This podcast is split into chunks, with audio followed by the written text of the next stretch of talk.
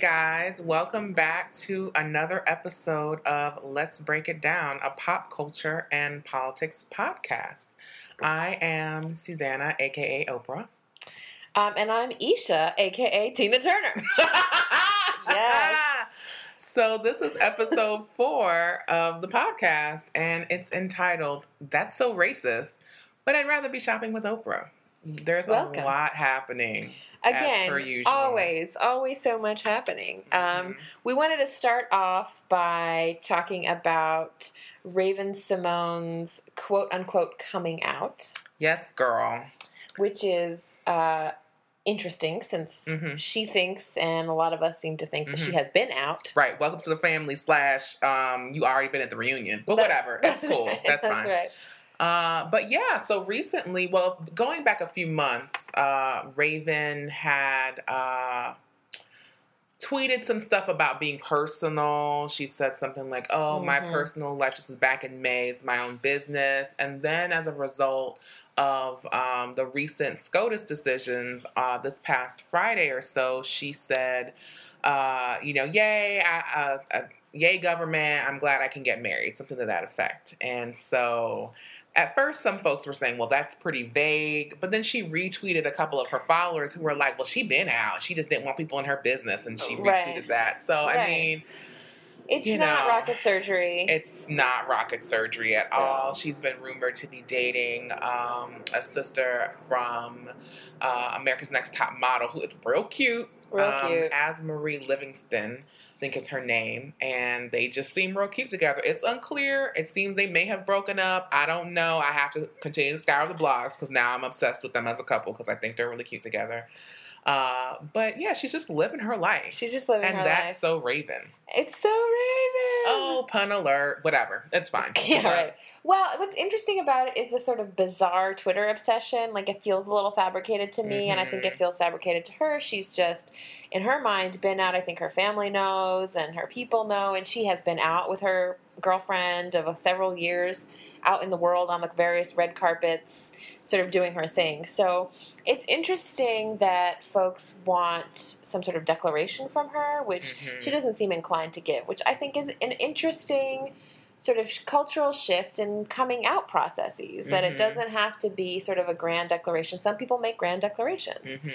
Um, and Ricky Martin made a grand, Made a de- grand declaration, declaration. which there had been a lot of you know worry and concern and speculation around him, and he's like, "I'm a proud homosexual man." Like that's that's great and Right. obvious. right. So it's wonderful, you know. Or say Don Lemon at CNN, where it was clear like this was like a very measured step that he took, and we Right. talk about Don later. That's right. But uh, but you know, and then Anderson just comes out and is like, "Hey y'all, Uh, right. exactly. I'm gay too." Right. But, mm, after Don did all that work and stuff, but you know. Right. So it's interesting how people sort of navigate that. Right. Uh, and so, and it's interesting the sort of need for a particular, well, there's a couple things, right? It's like both a private thing and then also a public thing. It matters that Mhm. um, celebrities, when they say who they, you know, that they're gay and that they're have, you know, who their partners are, when they sort of do that publicly, Mhm. that means a particular kind of thing for other celebrities and it's sort of still we're still in the paving the way process we're not right. sort of uh, the road is not paved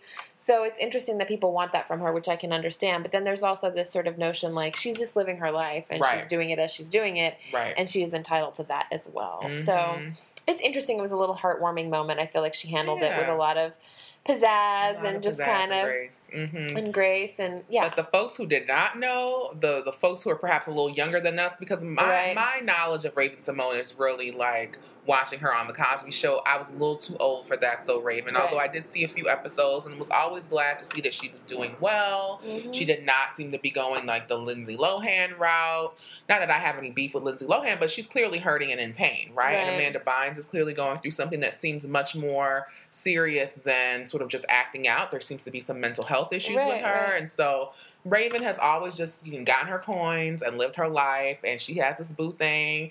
But uh, I know a lot of sisters out there are like, "Wait, what? My childhood crush uh, is really uh, playing for the team? Okay, right I'm sure that people are going to be looking for her at the various Pride events. Good luck, ladies. I know, I know. Well, and as it remains, we were just scouring the gossip blogs, and it's Mhm. unclear whether she and her girlfriend are still together. So, So, some people Maybe might we'll- have a chance. that's right. We might have some news news report. we'll see. we'll see. The other really interesting thing that has happened in terms of pop culture recently is our girl O. Oprah So Oprah was over in Switzerland, in Zurich. in Zurich, right? Because you know her home girl, Tina Turner, was getting married to her longtime boo thing, As it happens. right? I don't know if y'all saw the pictures, but Google Tina Turner wedding. And you will see the fabulous frock she has on. Her man, you know, I mean, his hair is gel to the nines. They are really just doing it really big. They're doing it really They're living their lives. And so Oprah, of course, was going to the nuptials. As one does for one's BFF, international right. rock stars, That's right. though they may be. Though they may be. And so she's just like, you know what? Let me go to the store, to the boutique, and get a bag for this wedding. Right. So she goes to this boutique whose name I, I don't recall at the moment. And really, it's not important. They don't need ever, any advertising. And wants to look at a bag that costs about $38,000. Which, number one, what? Right. I mean, no comment, right? I mean, That's that's people's salary. That's several people's salary. it's a that bunch of college tuition. a bunch of college It's a lot. tuition. It's a lot. But you know, she has eight point five quadrillion dollars. So uh, thousand dollars is nothing. Right. That's like me going to Rainbow and buying a purse. But whatever. Whatever. That's cool. That's fine. And so this salesperson Mm. proceeds to tell our girl O, Lord Jesus, that the bag is too expensive for her to look at. To look at. Not even purchase Jesus. Look at. Okay? It was a crocodile skin Tom Ford bag. I'm sure it was beautiful. A work it of was art. probably a work of art because Tom Ford does not play. Does not play. Okay. Mm. All right. So this became a thing. So Oprah has been openly talking about this as she has gone on her promotional tour for the movie that she's in called The Butler, uh, directed by Lee Daniels, who you know also uh, directed Precious and other things. So she's out there on this circuit and talking about racism Right. in And really interesting ways. so Nancy O'Dell is interviewing her for this piece for Entertainment Tonight. And she is fixating on the question in this interview. She's Nancy is fixating on the question of whether Oprah has ever been called the N word. She keeps talking to her about. She keeps asking her the same question, and Oprah responds. You know, it's a it's an interesting interview. I recommend watching it. So Oprah responds by saying, "That's not how racism shows up for me. It Mhm. shows up not anymore. yeah people don't are not going to say things like that to my face um, and but then she has her caveat where she says things like this this i was in this store in zurich and this happened to me and the way she responded to it was just by walking out of the Mhm. store and i'm talking about it on entertainment time but right. but you know but whatever but also um, and the store owner has issued an apology now A non-apology, like, girl, I know that was you. My bad. That's not an apology. But no Mm, right okay. And she also talks about how racism sh- and how her experience sort of in boardrooms and in in like um, different, I think, corporate environments. And and so she says that she and she said this very interesting thing where she said she couldn't tell whether it was racism or sexism, and I, she thought it was both. And intersectionality. hello, oh, it's both of those mhm. things. And so here she is. She's talking about how you know men are just used to running things, and she really experiences it in that way. Um, still, and then. And, you know, and then Nancy O'Dell, of course, asked her six more times whether she's ever been called the N word. Which is, you know what? I have not met a black person in the United States. I mean, they- probably have ex- do exist who has not been called the N word. I haven't met the person. I've been called the N word several times to my face by white people. As a child, as an adult, Mhm. it happens, right? But once you become Oprah, Mm-hmm. as she suggests, she said she said something like, "Only Twitter thugs call me the N word to my right. face." Oprah saying the phrase "Twitter thug" is reason enough for you to Google this clip. I right, mean, really. right. I It's mean, really awesome. funny. But yeah, I mean, your class privilege can buffer that to a certain degree, a certain but degree. it, it doesn't buffer it completely. Even Oprah, Right. Oprah, she's a billionaire, right? Right. Going to Tina Turner's wedding, it's already kind of a storied event, Right. right? And she, And she brings does her back down to it's so incredible because she does. So this happened to her in 2005 when she tried to go into the Hermes store Mhm. in Paris and Mhm. was not let in. Mhm. Um, and there was all this speculation at that time was whether she really looked like Oprah. right. This time in the interview, she made the point of saying, "I didn't have my lashes on, but I was in my full Oprah." But she was by herself, hmm um, and she was, you know, she didn't not look like Oprah, but they don't show Oprah in Switzerland, so And Oprah looks like my auntie, your auntie, whoever's Right. auntie. I mean, she looks great. Right. She dresses nicely. She got that big weave. I mean, she's doing whatever, but she just is a middle aged black lady, right? That's so what she you looks like. don't, I guess in Zurich there's like Tina and like maybe one of Tina, Tina's homies or something. There's not too many Negroes. I mean, so then she wasn't on the approved list. I, I guess. Right, so, right, right. And so it was very, it was, it, so she was very cognizant of the fact that it didn't matter what she looked like. Mhm. It didn't matter, well, it doesn't matter who she is. Because it keeps, it's, if it happens to happen to Oprah twice, you know, You like, know it's gonna happen to the rest of us, but right. let's not forget what Brother Malcolm said. What do you call a black person with a PhD? The N word. I mean, it does. Class stuff matters, Mhm. but ultimately, white supremacy is is a real thing, and it can Mhm. cut across. So, class privilege can buffer you a whole lot. Mhm. And this is just an interesting moment, right? And so, of Right. course, it's it's it'll be interesting to see how that sort of plays out in this Butler movie. Right, and there's a whole other critique of Oprah to be had in this moment, which is Mm. about the thirty-eight thousand dollar bag itself. That is a long-standing question about what, how she sort of navigates wealth and money and all of that stuff, and it's a Mhm. vi- and the sort of rampant and epic consumerism that she Mhm. promotes through her show and, and all of those things. Like that is Mhm. real, and that is a legitimate critique of her and what she's doing in the world. I think a conversation about class, and here's Mhm. someone who's building schools for girls on one hand, and then having this third. I mean, like, how do you reconcile those two truths and those Mhm. you know sets of facts about poverty and things in the United States? So she's a complicated woman. she's complicated and money is complicated and people who never ha- did not have money growing up and who have it now have complicated relationships to it like that is a whole big conversation Mhm. but the thing here for us that's interesting is that no matter whether you're oprah racism exists it sure and nothing really can protect you from that even not even being the richest woman in the world can protect you from that sure can. and so that is particularly interesting in light of our friend don lemon and his sort of meanderings on air Mm, as he has done. Now, full disclosure, I've met Don. hmm We There's even been- a great picture of you too. There's a great picture. I was like, to- ma- like toads crushed out during that picture. and you can tell because I'm smiling from ear to ear, and I'm just like having. He moment. really is a pretty man. Yeah, he's super. He's super handsome, and is generally was delightful to be around. Mhm, mhm. Um, so that being said, yes, he went on the television. and show his entire ass. he really did. Just and then like really dug in his heels. yeah, so he did. I'm sure most of you have heard about this um, by now, but basically, in a conversation about larger issues around race, Don Lemon basically said that, you know, some of the things that black people could do to sort of better their lives were things like, you know, pull up sagging pants and Mhm. have, you know, nuclear family. I mean, just Yeah. really old school kind of 101 stuff. respectability politics Mhm. as though and now here we are just having gotten done with this conversation about how not even if you're oprah right.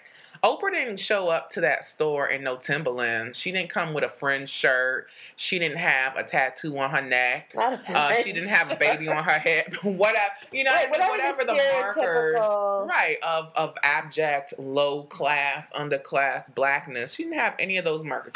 Granted, she didn't have her lashes on, but I'm sure she had a couple of swipes of some Diorshow or something. I don't know. right. I mean, right? right So it's not about how you dress.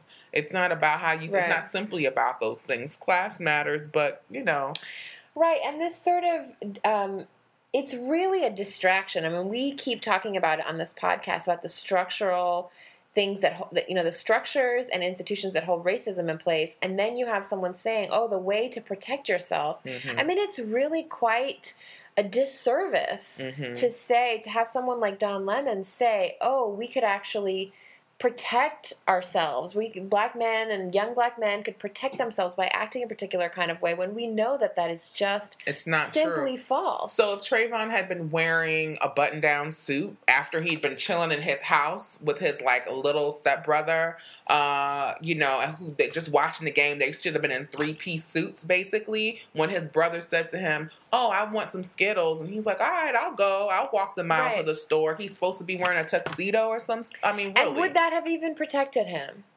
what is you know right and i think that that the fact that that that is not clear first of all it's an unreasonable burden to sort of Mhm. ascribe to some aesthetic presentation that is always shifting and always moving and and to have that be the way that people identify their worth and their safety is just absolutely ridiculous it's a Yeah. ridiculous notion And it has not worked. The thing about respectability politics, we've been doing them for a long time. They're a strategy, a social political Right. strategy. Like if we do this particular thing, then we can have our full citizenship and humanity recognized right in civic life. It's not that black people haven't been doing it. Maybe not all black people, but lots of black people have been doing it. And what where has it gotten us? right Shut out of stores, gunned down in the street. It's an incomplete strategy. It can work in certain ways, right? We do have to code switch in particular Mhm. circumstances. I always say this to my students that people judge you by the way you speak, right? So I have a PhD in English. If I were to walk into the classroom and be like, yo, yo, yo, what's up? I'm Dr. Morris they might have a particular kind of notion about me Right. as a person, right? Okay. And it would be incorrect, right? Right, Because I it would be can inco- speak that way, but I also have this PhD, right? right But I tell them you speak multiple languages, you know, people sort of interpret you in different sorts of ways, right? So the respectability politics stuff is just it's a strategy that's attempting to chip away at white supremacy, but all it does is really ultimately reinforce it. It might help you right in one small way or another, but it does not, it cannot win the war. It might just fight an individual battle. Right, and in any given moment, and then even then it doesn't work, right? Oprah can't get her bag, and Skip Gates is at his house, and the police are looking at him like, "What are you Mhm, doing here?" mhm. Right? So, like, you know, th- these moments keep showing up about how that's it, not just an incomplete strategy or a, an ineffective strategy, but it's just actually keeps failing Mm-hmm. um, at sort of creating safety. mm-hmm. Um, so it's speaking of creating safety. We this other the other piece that we wanted to sort of check in on today and talk a little bit about is this. We've been speaking on the, our podcast for um, you know a couple of months now about race and racism in the United States and the various conversations that we've been having. Um, about what it looks like to have a national conversation about race and structural racism. Mm-hmm. Um, and in the background, and for some folks in the foreground, but largely in the background of our domestic policy advocacy conversations, we're talking about reproductive rights, we're talking about all these things here, has been this um, backdrop of this ongoing war that we're having and this discussion about um, the government's role, our government's role in keeping us safe Mm-hmm. what that looks like. So we're talking about safety and individual safety, which Trayvon, and then we're in the middle of these various wars abroad, and a lot of our tax dollars are going to create these military institutions and then these domestic institutions um, that are holding up these these various wars. And i just have been really feeling like we're we're missing opportunities to link these conversations and to link you know link our domestic um, social justice work with the work that with what's going on abroad. And i think for me it became sort of acute this past week as i was traveling and then i was hearing all these alerts about traveling and being in an airport and being you know a south asian person in an airport is has been for the past decade and some change a really um, stressful experience for me. And so it's i always feel it very viscerally when like the the you know threat levels change and fluctuate. I know that my travel experience will be different. Mm-hmm. and so i've just always sort of been a little attuned to that. And I, that those feelings were bringing up for me the fact that we are having these sort of background conversations. These articles are coming out and some folks are talking about them but i'm just not hearing Mhm. the links being made to the conversation about what is happening at the nsa like what is going on there? And how are we to engage with it? It feels so overwhelming to me. Yeah. I mean, I think that we, for a variety of reasons, have a sort of my, myopic focus on domestic events and domestic affairs, right? I mean, there's so much happening. We've called this the weirdest summer ever, but it's perhaps the weirdest decade. It's the weirdest presidency. I mean, there's Mhm. just a lot happening domestically. And I think that um, American news cycle, our sort of American political landscape, has been just narrowly focused on domestic concerns. So you really have to kind of seek out international you know, topics in many Mhm. ways, right? And so I think it's easy to be sort of, I don't want to say sidetracked, but really sort of focusing in on like, well, what's happening here? Mhm. But the NSA wiretapping sort of government surveillance is something that is pervasive and worldwide. I'm not talking about like the Illuminati people. I'm not that kind of conspiracy theorist. Mhm. But the fact that, you know, this whole war on terror has long lasting, wide ranging domestic and international Mhm. uh, concerns. So the issue of drones, right? That's not something you see uh, discussed a whole lot outside of like, you know, really far left progressive circles. And even then, there's so much stuff happening, and we're like, okay, well, they're trying to erode our voting rights, and this is happening, and that is happening, and fracking, and whatever else is going on. And so then sometimes drones get pushed to the background.